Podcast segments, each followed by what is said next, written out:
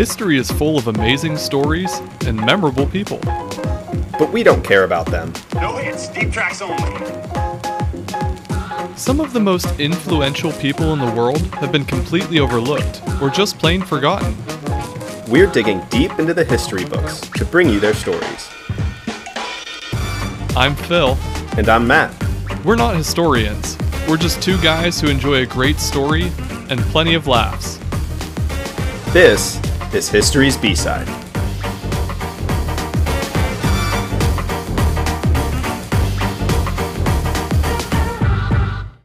Today's B-Sider is The Lady Professor of Bologna. So I know we've talked a lot uh, about our travel experiences in the past, but I couldn't really resist allowing ourselves one more opportunity to discuss our adventures, just given how much my experiences at least overlap with our topic for today. This Um, is but- now the History's B-Side drinking game. Matt and Phil mentioned going to Italy. Everyone take a drink. So, what cities were you in when you went? Uh, we were only there for six, seven days, something like that. But we tried to cram as much as we could. So we, I mean, we spent most of our time in Rome, but we went to Florence, Venice, Pompeii, Sorrento, uh, just some random Yeah. stops along the Amalfi Coast. So we we did a lot of like driving around, taking the trains and stuff. But we weren't really. I mean, I guess we spent most of our time in Rome. Yeah. I mean, that's easy to do. You could spend a whole week in Rome And and just do see that. it. Yeah. right. Well, I my first time uh, and my second time there, I I had to go to Bologna. Uh, the second time I went because I kind of fell in love with it during my first trip, and it was kind of the it wasn't the last place I went, but it was the first place I went after a series of bad experiences, Oh. such as staying at a pretty bad Airbnb in a rough part of town in um, Palermo in Sicily. And like Palermo's not the worst, but it's like n- it's not known for being one of the better parts of Italy. Um, and the part of town I was staying in was pretty rough. I don't know much about Palermo, but I know there are some like harsher parts of Sicily. Like I, I've heard that you can get in some trouble there if you're in the wrong neighborhoods. I guess. Well, that's the thing. Like, I don't even know how much I want to say like a bad neighborhood. Like, it might have been totally fine. I just, as a tourist, as an American, I guess add an extra bit of caution because I don't know how to tell the neighborhoods Yeah. apart. I don't know how to tell if I'm in a bad situation all the time. But anyway, that's not really here nor there. I, I had this bad experience there, and then the next place I was uh, scheduled to go was Cinque Terre on the western coast, which has this really nice like hiking trail you can do between these five different towns. And the idea is like it's a day long hike. You hike down, you see each little village, and then you take a boat back. But for whatever reason, I got on the wrong train. I got on the slow regional train Oh, instead of the super fast train. So instead of getting into the first town, Rio Maggiore, at six o'clock, I got in at 10.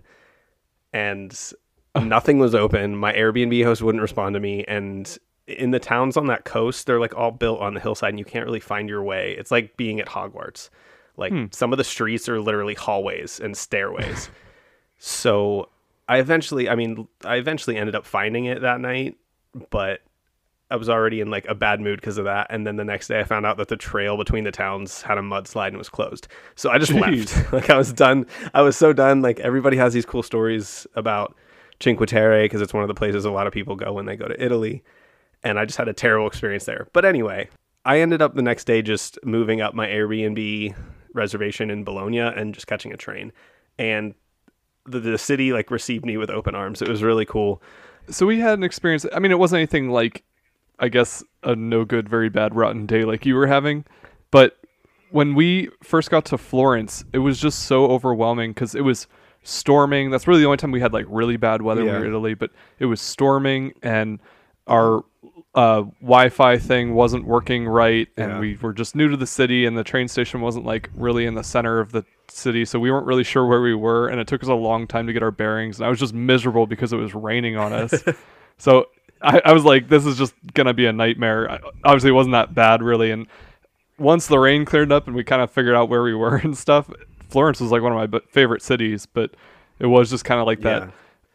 lost in a new area feeling where you just feel like everything's going to go wrong because you're a little confused where you are. Right. Well, and you kind of feel arrested. Like all of your problem solving faculties are lessened because you can't speak the language very Yeah. well and you don't know all the. Yeah. Like here, you just know how things work across the board. Right. you can call emergency services. We all have the number memorized. I don't know if it's different there, but like it's just different.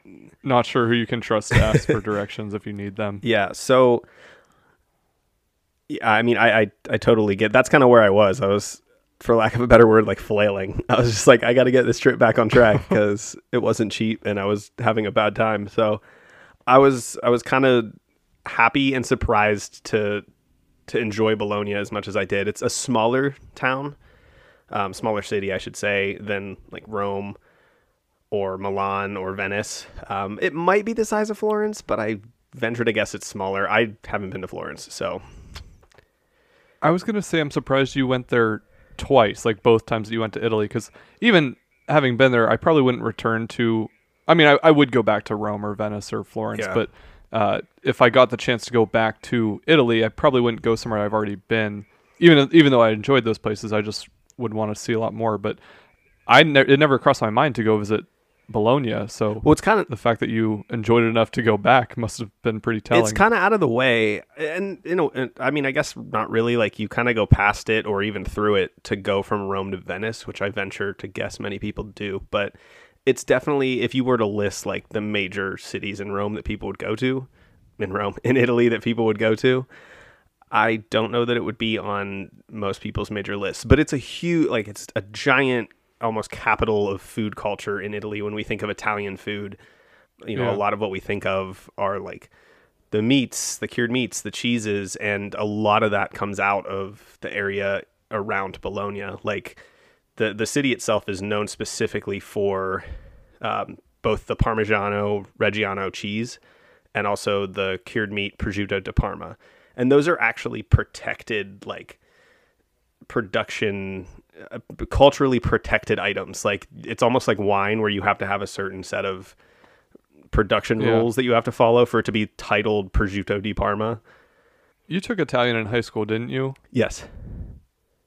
Did they? I don't remember which teacher it was, but did they ever make you watch the Parmigiano Reggiano commercials? No.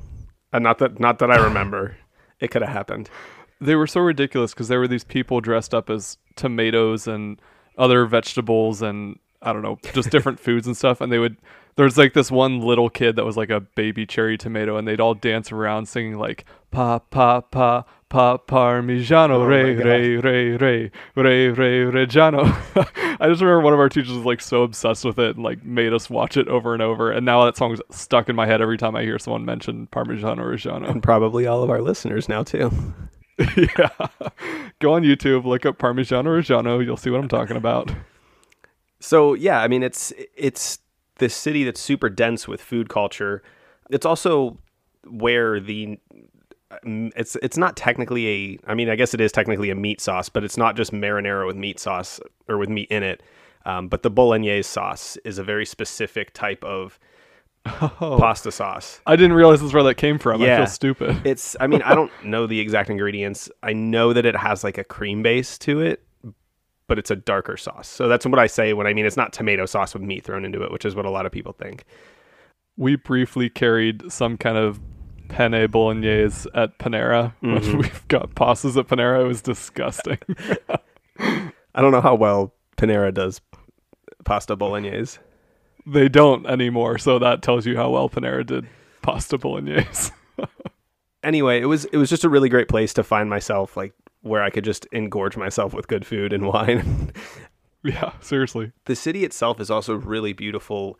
It it's got a sense of not that all of Italy doesn't, but it's got this specific sense of history in that in a lot of the Italian cities, and I imagine European cities, you have like modern buildings up against hundreds of years old buildings.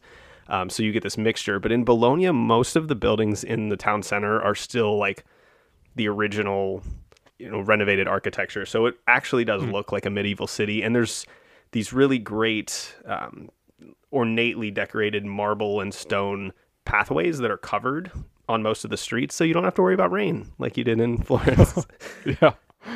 but it's just a really fun city to walk around, to eat in, and to explore. But I was really pleasantly surprised when I was there to find out about the University of Bologna. It's actually the oldest university in the Western world. So, in, in European history, at least, it's the oldest university. And I kind of stumbled upon it by downloading this free audio guide and just walking around it. But it's pretty much got all of its original buildings, really cool history. It was founded in 1088 by its own students as the Bologna Studium. And it, it's the alma mater to several influential scholars, including the well known Nicholas Copernicus, who was one of the first researchers to propose the heliocentric model of the solar system. Um, and I mean, there's a slew of other important figures that both studied at and visited the university there. Um, and I mean, it was around during the Renaissance and the Age of Enlightenment, so that kind of allowed it to be the center of, of academic thought. And to tie in to our topic for today, the city was also at this time known as a paradise for women. Uh, and it was a place where, in a unique way, female success was not only permitted, but really celebrated. And this was at a time in the world where it wasn't often that women were even permitted in the public sphere or permitted in the professional sphere. So Do you know why that is? Like why Bologna was more progressive than I- maybe some I other have cities? no idea. I don't know. Um, I mean, part of it would. I mean, I guess I would say part of it is because of the culture of women there that were like Laura Bassi and and there was a more supportive culture. I don't know that this far back, you know, universities were considered progressive, you know, bubbles as they sometimes are now. But yeah, it was just a good a good place to be a woman at the time that Laura Bassi was alive. Um, but I don't know why that is. Probably as good as it could be for the time. I'm well, sure yeah. I mean, let's good. let's be clear. Let's be clear. As we'll find out. To get to her story, Laura Bassi was born in Bologna on October 20th of 1711. Um, and she was born to a successful lawyer named Giuseppe Bassi and his wife Rosa Marie Cesari. Uh, and her father's aristocratic connections from his job as a lawyer opened up a lot of academic opportunities for Laura. As a young girl, she was basically considered a prodigy and was privately educated from the age of five in mathematics, Latin, and French by her cousin, Father Lorenzo Stegani. So he was a Catholic priest, I'm guessing. Yes, yeah. Everybody in this time, Catholic. I was laughing at your outline because it says cousin father, and I was like, "What? That doesn't work out." But Yeah. Catholic priest. yeah. So she started really early on learning Latin. I mean, I wasn't learning Latin at five. And that was Why not? Your parents failed you. clearly, I mean, it, Latin This is was, why you're not a scientific professor at the University of Bologna. That's exa- That's the only reason why. That's it. But it was kind of important for her reputation and for her future that she had a knack for Latin. She was really quite gifted at it, and Latin was uh, kind of the main language that was used in scientific studies. So she already was kind of ahead of the game. Later on, during her teenage years, her studies expanded to include philosophy, metaphysics, and logic, taught by Gaetano Tacconi, the Bassi family physician and professor of medicine at the University of Bologna. Uh, and it's also worth mentioning that Father Lorenzo Stegani, her cousin, was also a member of the Academy of Sciences. So she had all of these early connections to the university even before she was in grade school age. Um, and those tutors of hers got her recognized initially for her talent and her intellect. Eventually, she caught the eye of Prospero Lorenzini Lambertini, who became the Archbishop of Bologna in 1731 and later became Pope Benedict XIV. Uh, and he took notice of Bassi's education and intellect, along with a lot of other prominent religious and political and academic figures. In April of 1732, Lambertini arranged for Bassi to publicly debate four professors of the University of Bologna in a public forum. And it was here that she would defend the 49 theses in her Philosophica Studia. Was that a like a writing? What was that about?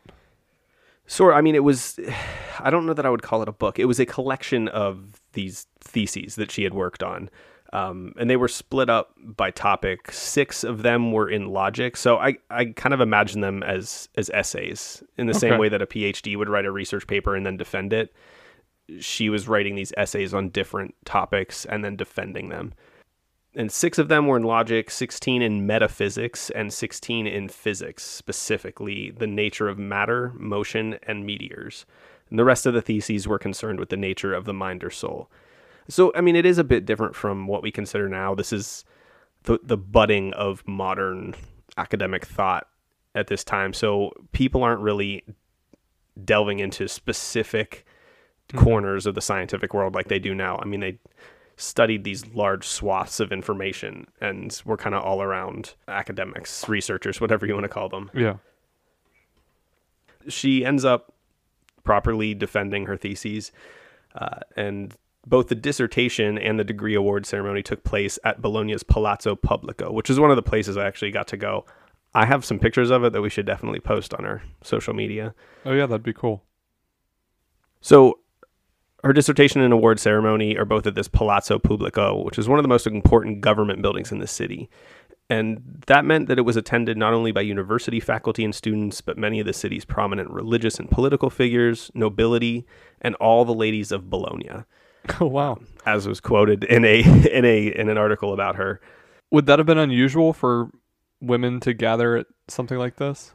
Maybe not in Bologna, but Yeah, I don't know that it would have been necessarily unusual for women to go. It certainly would have been unusual for a woman to be the one presenting at one. And I think the amount of attention given to her was unique. She became kind of like a local celebrity. You know, every, everybody knew her. She was the one who kicked in the door for women um, and was re- well respected by women and men, her colleagues and the public. So a month later, she was awarded her doctorate degree by the university on May 12th, 1732. She was the first woman to receive a doctorate in science and the second to receive a doctorate in philosophy, 50 years after Elena Cornaro Piscopia did in 1678. In June of 1732, she defended 12 additional theses, this time as a petition for a teaching position at the university. So she got her degree. Now she's petitioning to be allowed to teach at the university. it's kind of like a job interview. Yeah, I guess. I don't know. This sounds so intense. I also imagine like her some of her like I don't know, some of her colleagues were Voltaire. Like I don't I don't know if at the time they were just normal people and people didn't really think about it like that, but it it would kind of terrify me to sit down in front of any of these people and give a dissertation.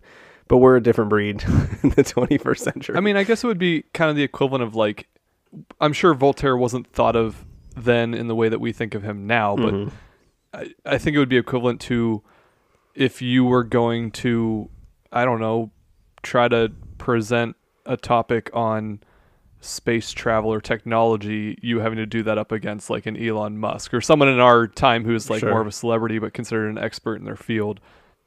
Not Yeah. that we think of Elon Musk as one of the greatest minds of all time, but you don't. you know, maybe hundreds of years from now we look back on people from our Yeah. time in that way. I, I- yeah, I mean, it's. I guess it is like a job interview this time around. She has this quote unquote job interview where she defends a wide range of subjects, uh, including chemistry, physics, hydraulics, mathematics, and mechanics. This dissertation was published as De Aqua Corpore Naturali Elemento Alorium. Dear Lord, I was going to get through it. This dissertation was published as De, Aqu- De aqua corpore naturali elemento aliorum corporum parte universi, or concerning bodies of water as natural elements of other parts of the universe.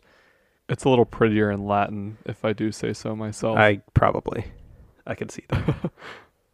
So when you say like water as natural elements, what does that mean? Like, is this a time where water still thought of as one of the basic elements, or is this kind of a different interpretation? this is one of the things that I tried really hard to find, and it was just never c- explained anywhere. It was mentioned in several different articles, but just using context clues from other works of hers, um, specifically the description of some of her work in hydraulics, which pretty much just sounds funny, but uh, surrounded the study of bubbles, like the movement of bubbles and how they behaved and air and water interacting with one another. So I imagine that water as natural elements meant her using the movement and mechanics of water to try to describe Newtonian physics and the laws of nature in the universe. I don't know if that's 100% accurate, but that would be my best guess concerning considering that she was you know a proponent of Newtonian physics and she did a lot of this mechanical work with water. I don't know that she was or it could have been like the chemistry of water making up Okay. other bodies. But I tried so hard to find a description of that, a copy of it. I don't know that I even would have been able to read it, but She was smarter than we are. a little bit. Later that year, on October 29th, the University of Bologna granted Bassi a position as a professor of natural philosophy, and thus she began her academic career as the first salaried female lecturer, as well as the first woman elected to the Academy of Sciences of the Institute of Bologna. We will get to her career in just a moment, but first we're going to take a short break, and we'll be right back.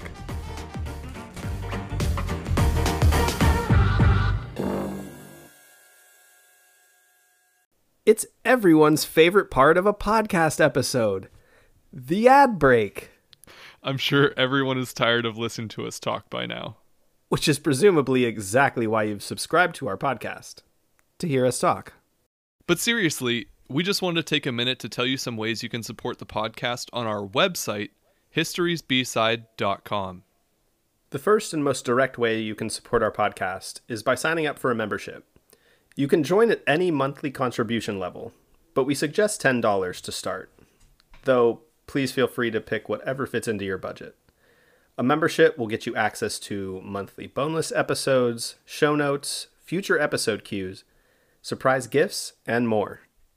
We also have on there our merch shop, which includes things like t shirts, hoodies, hats, drinkware, bags, stuff for adults, kids, and dogs, so you can rep your favorite history podcast everywhere you go.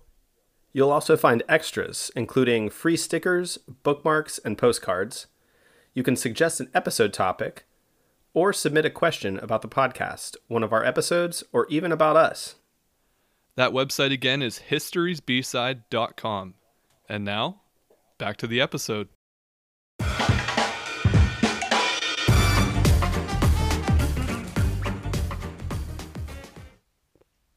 All right, welcome back. So we left off with Laura Bassi just kind of starting out, getting her teaching position at the University of Bologna. Uh, but unfortunately, following her appointment, Bassi was more annoyed than honored. Despite her intellect and academic ability, the university still held the belief that women should lead private lives and thus restricted her from leading public lectures like a male professor. It really kind of disturbed her and, and irritated her to see her opportunity to contribute to the academic community be blocked. So she started fighting for teaching rights equal to her male colleagues, unfortunately, to no avail. So, if she wasn't teaching and she'd, I mean, I guess she's been appointed to this position as a lecturer, but if she wasn't teaching, what is she doing? she sort of was teaching, so she would do experiments out of her home. Um, and that was primarily where she did her research, and she would also give private lessons. Uh, she was also allowed to, I don't want to say allowed to give, but commissioned to give one public lecture about every year. So she was essentially a work from home instructor uh, that was only allowed to give these private lessons to students from the university, but not at the university, and she wasn't giving as many public lectures as I think her male colleagues would have been commissioned to give. Work from home 300 years before the pandemic forced everyone to work from home. Yeah. But were these at home lectures, like, were they sanctioned by the University of Yeah. Bologna? Yes. Okay. Yeah, I mean, she technically was a professor. She just wasn't commissioned. I, I kind of think of it this way: she wasn't given as much work as her colleagues, or uh, you know, the the right recognition, the ability to talk about her her works and her research. Eventually, the the cardinal Prospero Lambertini, who originally noticed her and, and got her in front of the dissertation board, encouraged Bassi throughout her career and was outspoken in support of her scientific work. An influential supporter of the university, the cardinal continually intervened when Bassi's colleagues attempted to segregate her from other professors. So it, her whole story is kind of odd to me in that she routinely impresses a lot of the people in power. She clearly has people in power on her side, like Lambertini. And there's all these different people, including the university, that, you know, let her join the Academy of Sciences, let her be a voting member of the Academy of Sciences. Academy of Sciences. I don't. It, there's like dissonance in my head, I guess, as far as why you would go to this length to respect this person and, you know, kind of hold them up, and then force them to almost work behind closed doors. So, I don't know. You may not know the answer to this, but was she viewed as sort of an exception to the rule when she was appointed? Like, did they feel like they were making exception for her, or was she really like the first woman that they, or the first woman that seemed qualified for this position? So it was a no-brainer that she would be. I think it was a little bit of both.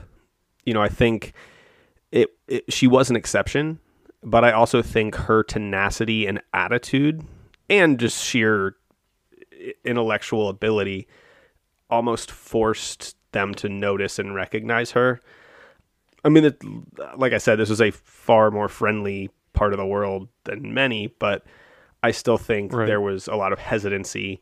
And like I said, a lot of this dissonance where they hold her up as a symbol of intellect and respect her ideas, but also discriminate against her in certain ways. Hmm. So even though they restricted her academic abilities due to her sex, the university expected Bassi to attend public events as a political symbol for women's academic advancement. This is kind of like how we, I mean, I guess even still use women and minorities as like Yeah. political props.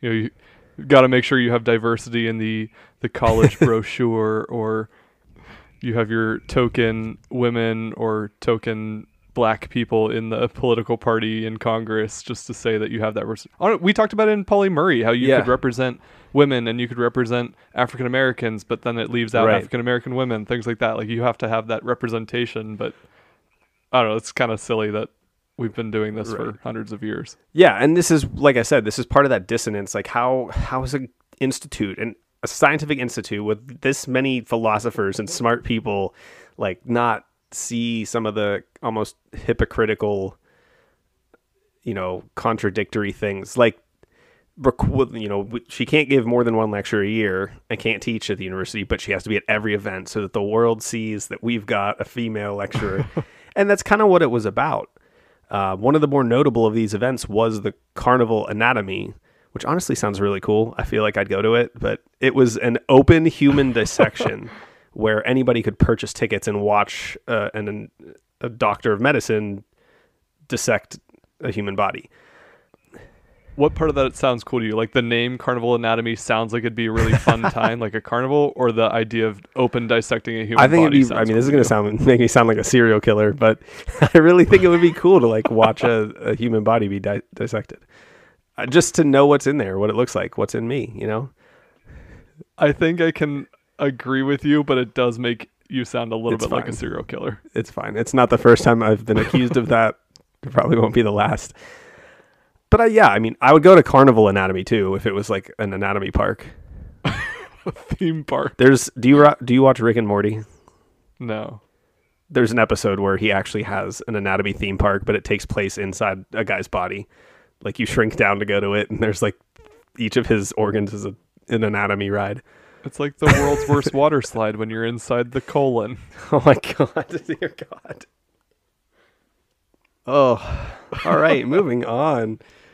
Anyway, at the Carnival Anatomy, Bassi was required to go at the request of the university senate because this event was pretty central to the university's public reputation and attracted international attention. So they wanted her there, like I said, to to interact and show this face of the university. which I think, I mean, from today's standards, I feel like is pretty unfair to stifle their actual research efforts and then use them as like a banner. But as we always say, as was the times. In 1738, Bassi married Giuseppe Veratti, a doctor of medicine and fellow lecturer at the university. Uh, and the two shared a sophisticated working relationship and, and really pushed each other. They worked together on experiments, they'd inspire each other ideas, and eventually, uh, this relationship moves Bassi to study experimental physics, which is the field where she spends a majority of her time as an academic. I'm on the record as saying that successful relationships and marriages can come out of being coworkers. I'm sure you are. Were you guys a, a like a, a Panera dream team? We were we were the ultimate Panera couple. I bet. Did you get voted couple? You should have gotten voted like employee couple of the month. Did they do that? the month, yeah, because there were, I mean, there were a handful of other couples there, but we might have been the only ones to make it out.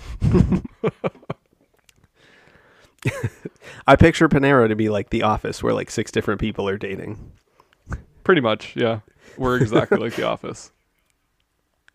In addition to their studies, Bassi and Veratti had several children together, though the exact number is unclear, ranging from 8 to 12 in various reports. Baptismal records indicate eight children, so that's what we're going to go with. Unfortunately, three of these eight children died in infancy. This is where you say those were the times. Those were the times. Children died. That's probably why there were only eight baptismal records because three or four of them didn't make it to baptism. Yeah. That's probably true. Oh no. After her marriage, she that sounds like it ended.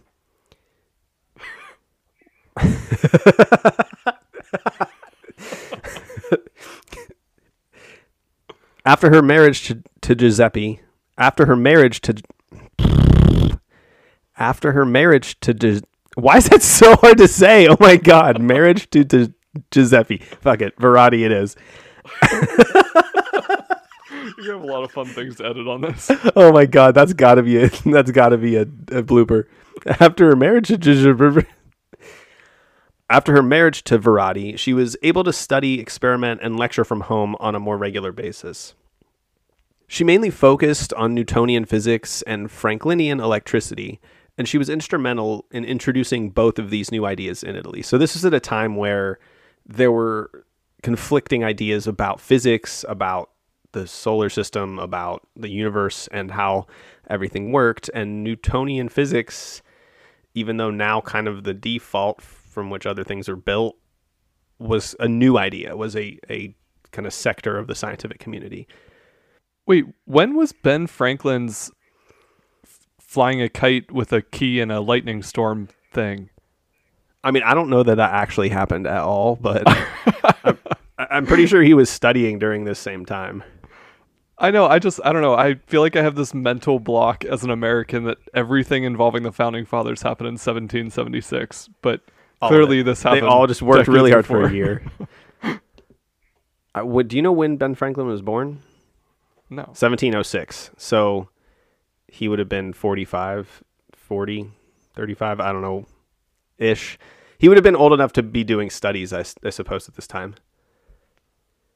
Both Newtonian physics and Franklinian electricity were technically outside the university's curriculum, and her focus on these more experimental studies were another aspect of her restriction to teaching through private lessons. So, in addition to her being a woman and being supposed to lead a private life, quote unquote, she was studying things that were technically outside the university's curriculum at the time. But I honestly think this was kind of a good thing because it allowed her to carve out this niche, which I think in the end gave her a little bit more notoriety. Despite the restrictions, she instructed students in these sciences for close to 30 years, writing 28 papers on electricity, physics, and hydraulics. Partially due to her poor health after many pregnancies and childbirth complications, only four of those papers found their way to print.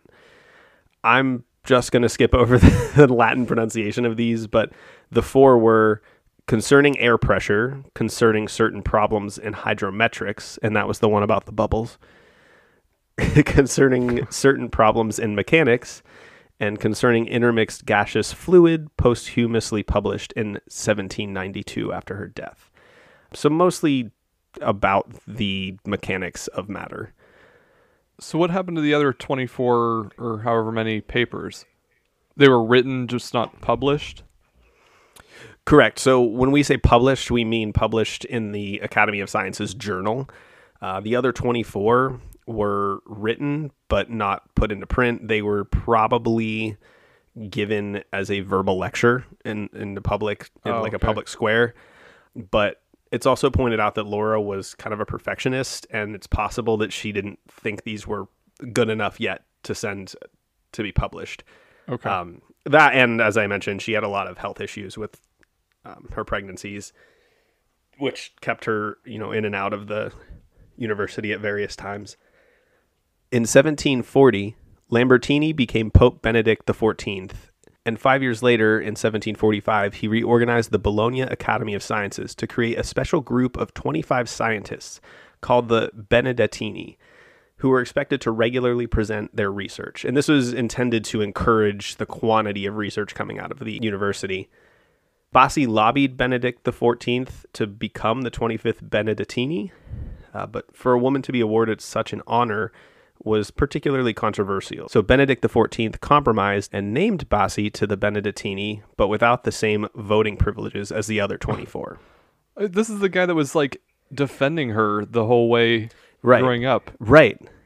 That's just weird. That, that's I, I guess yeah it's i guess what i mean when i say it's almost like i have this cognitive dissonance where the same guy who got her into the university and spoke for her and is now like ah but you can't be in my scientist club but i guess you can you just can't actually participate fully so it's just weird to me you know i don't know how much these people felt like they were doing the right thing by allowing her the opportunity in the first place but did the know. Catholic Church run the university?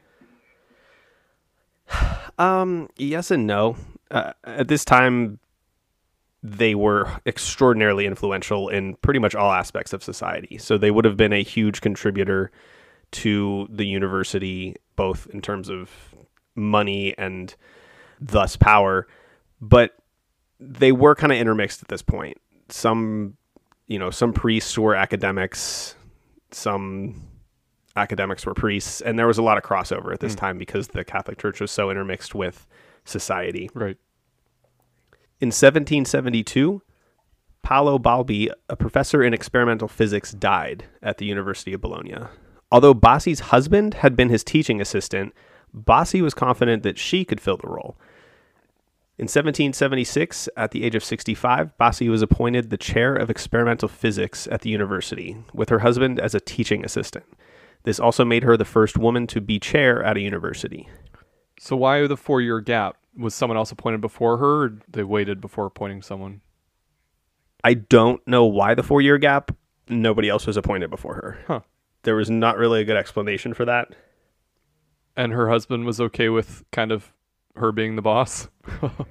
I think so. I mean, yeah, he kept his role as a teaching assistantship. I mean, it spoiler alert, it only lasted like a year and a half because two years later, in 1778, she died at the age of 66. oh, okay. But from the articles I read, it seemed that they had a good working relationship. Do we know anything about her time as the chair? Did she accomplish anything or drastically change anything? I mean, I think she just kept teaching. There wasn't, I mean, most of her notable works came out of the period prior. Uh, and a lot of what she's really known for was her her dissertation and her work. So she didn't do anything notable beyond continue to teach and study during her time as a chair. As I said, she ended up dying shortly at, thereafter in 1778. Her cause of death is recorded as attacco di petto, or attack in the chest, likely a heart attack. It's noted that her health was gradually deteriorating due to childbirth complications and her many pregnancies. Hmm. But she leaves behind a, a pretty solid resume and a pretty solid legacy, despite having so few published works. And I have to say, we keep saying, and I've read so many times that she has few published works, but it was noted a couple times that this wasn't an unusually low amount of published works. Many people only published a handful of things hmm. during their time as a professor. But despite having so few published works, her impact on the scientific community of her time is undeniable, and especially evident in her correspondence with several prominent Enlightenment thinkers, including Voltaire, Cesare Beccaria, Francesco Algarotti, and Jean Antoine Nollet. The last was actually, I just read, was the one who discovered cell osmosis. Oh, wow. And he also was a really prominent elect. I don't know how you get from electricity to osmosis, but he was a really prominent researcher of electricity. Voltaire once wrote to her saying, There is no Bassi in London, and I would be much happier to be added to your Academy of Bologna than that of the English, even though it has produced a Newton. Wow. And Francesco wrote several poems about her dissertation and degree award ceremony. So Voltaire thought pretty highly of her. She was Mhm. obviously fairly well known in Europe. I don't know how big her global reach was at the time, but she was must have been considered one of the more prominent minds of that era. Yeah, I mean, I I- think she was like I said, despite all of the discrimination and you know attempted segregation of her at the university, there were a lot of her colleagues that really respected her and saw her as a true colleague and I don't want to say competitor, but a, a sounding board, somebody they could correspond with and exchange ideas with. So I think it was in researching her, it was made pretty clear to me, at least, that many of the most complex intellectual people of the time had a great deal of respect for hmm. her. Bassi was also a member of over a dozen academic organizations in Bologna, Modena, Florence, Rome, and other Italian cities. She became recognized as the Minerva of Bologna, Minerva being the Roman goddess of wisdom. After her death, a marble statue of her was placed in the university's Institute of Science, and a crater on Venus actually oh, bears wow. her name, as well as a high school city and city street in Bologna, via Laura Bassi Veratti. Did you see any of those things when you were there? Like, is that where you heard of her? I didn't know. So I actually heard of her a couple weeks ago. She was on Google. You know how Google has those little like I don't know The homepage things? graphics for their yeah the the homepage Huh. graphics for different days. So it was in April sometime when they had her up, and I just kind of stumbled on it, and I was like, oh, this looks like an interesting Yeah, topic. thanks, Google. And then I saw she was from Bologna, so I didn't know anything about her when I was there, but the main some of the main buildings like i said i got to vi- visit them. The one i will send you a picture so we can share on social media but i took a couple of a building called the Archiginnasio where a lot of the classes were once held and it's really cool. It's got all of these like both painted and also i don't know carved or sculptured ceramic family crests all over the walls like hundreds of them Hmm. just a super pretty, super cool building to visit. It'd be better if you knew Latin, but I mean, I was thinking when we were there, like, there's a lot of streets that are named after people. I'm trying to think of one of the streets that we stayed on because I was looking up just out of curiosity, like, who this is that the street's named after, and my memory's terrible. But that's funny. I mean, there's obviously so many great minds, scholars, and philosophers that came out of that region. So there's obviously a lot of people to learn yeah, about. it almost makes me. I not that I need to go back a third time, but it almost makes me want to go back having a new appreciation for it. So I guess I'll have to settle for just going through the pictures. we need uh, the pandemic to end and people to get their vaccines and everything done so that we can travel more. So we have like news stories to talk about on our podcast. Yeah. I'm sure everyone's getting tired of listening to us talk about going to Italy. Ready for your quiz? Ready to test your knowledge on science instead of history this time? Yeah, let's do it. We'll be right back.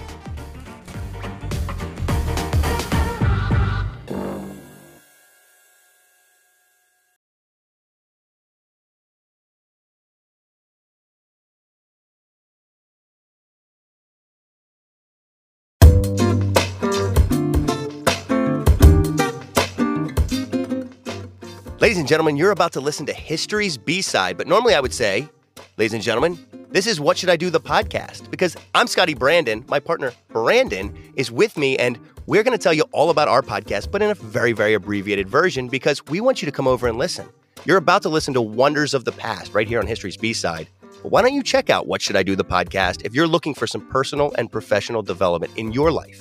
People of all industries have been on our show. We're weekly, and you can find us wherever podcasts are available. If you want to come over and have some fun, listen to other people's stories and their challenges, and maybe grow through exactly what they share, as well as play some fun games, come check out What Should I Do the podcast. We're going to have some fun, and we hope to see you there. Now enjoy History's B side.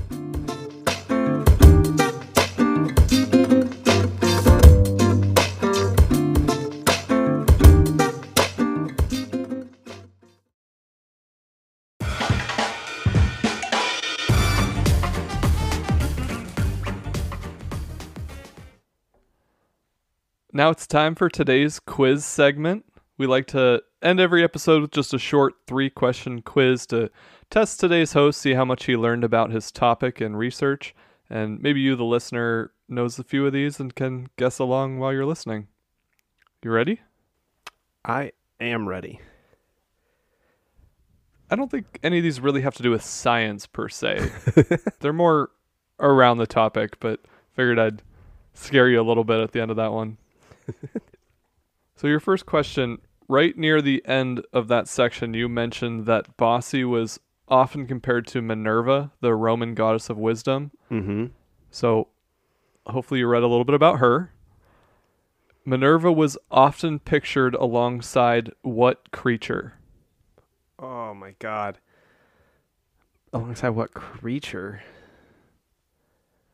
I'm gonna say a snake.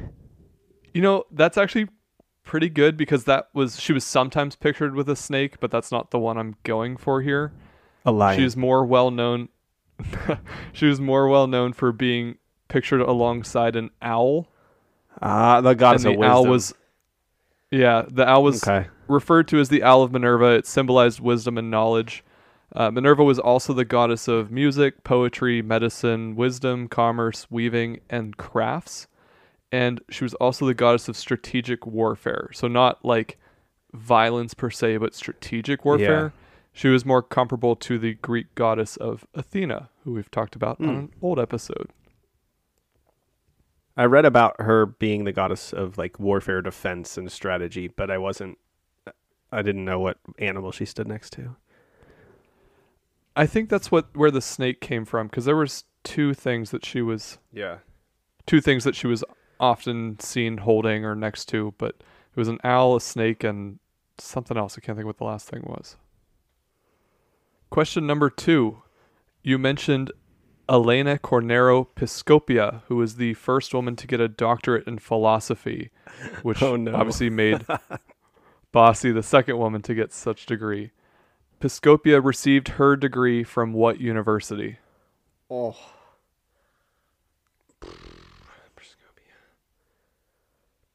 Eh, University of Florence. Why not? I don't even know if that's a thing. I mean, you're kind of along the right thought process, I guess, but it was the University of Padua, which is the Oh, okay. second oldest university in Italy. It was founded in the year 1222, actually by students and teachers from Bologna. huh. Yeah, I thought that was cool. I almost guessed University of Bologna, just thinking it was a trick question or something.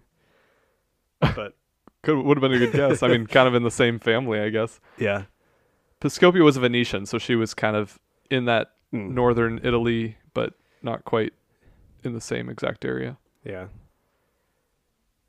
Your final question also has to do with the University of Bologna. This one is going to be kind of difficult, I guess, but I just thought it was super interesting and maybe a little infuriating. I don't know. We'll see. that might that might have been a giveaway. How much is tuition at the University of Bologna today for a foreigner to get a master's degree? I kind of feel like it's free, but I'm gonna I I want to say like fifteen grand, fifteen thousand euros. Something super cheap. Uh, this is know. in in dollar amounts because I think this was from a like translated university listing website. I don't know, but th- this is a direct. This is a direct quote from that website. Doing your master's studies at University of Bologna is not cheap. A year of studies will cost you three thousand one hundred fourteen U.S. Dollars. Oh my god. We're so fucked. I mean, I mean screwed. Screwed for the kids. we chose to go to YSU because it was cheap, where it was like Seven four thousand dollars a semester, yeah, for your bachelor's, you get a master's for and that's insanely cheap in America. you get a master's for nine grand. What? So it's actually the same price for a bachelor's, and it's slightly cheaper for foreigners than it is for citizens of Italy. Interesting. It was like thousand two hundred fifty-three dollars for citizens to do their bachelor, their master's. dang, And I should have gone there. what for is that? school. A hundred, yeah, one hundred forty dollars less for foreigners. Yeah, I read that and I was like, why did we not go to Italy or You somewhere in a Europe to degree our? in Italy for less money. I think it said their acceptance rate is only like sixty percent, but still, I mean, That's still pretty. you good. could find some school to go to in Europe for a fraction of what we pay in the United States and be a much better Oh, for sure. experience. Yeah, for sure.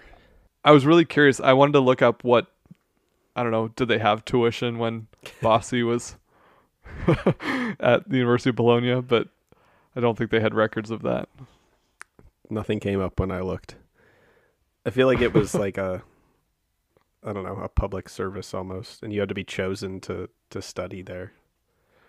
Sponsored or funded by, I mean, it was probably the Right. Pope Benedict the Fourteenth or whatever his name was then that sponsored her to go there. As usual, thank you guys so much for listening. We hope you enjoyed today's episode. If you have any comments or questions, please feel free to email us at History's B-Side, and we'll see you next week. Thanks for listening. History's B-Side is an independent, listener-supported podcast. Leave us a review or subscribe to the show on your favorite podcasting service.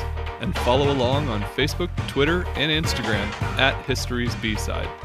Send us your feedback or inquire about sponsorship and advertising opportunities by emailing us at podcast at historysbside.com.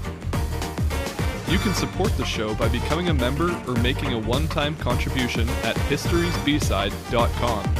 While you're there, check out our merch shop, extras, and more. This episode was researched and produced by your hosts, Matt Melito And Philip Hall. Thanks for listening to History's B-Side.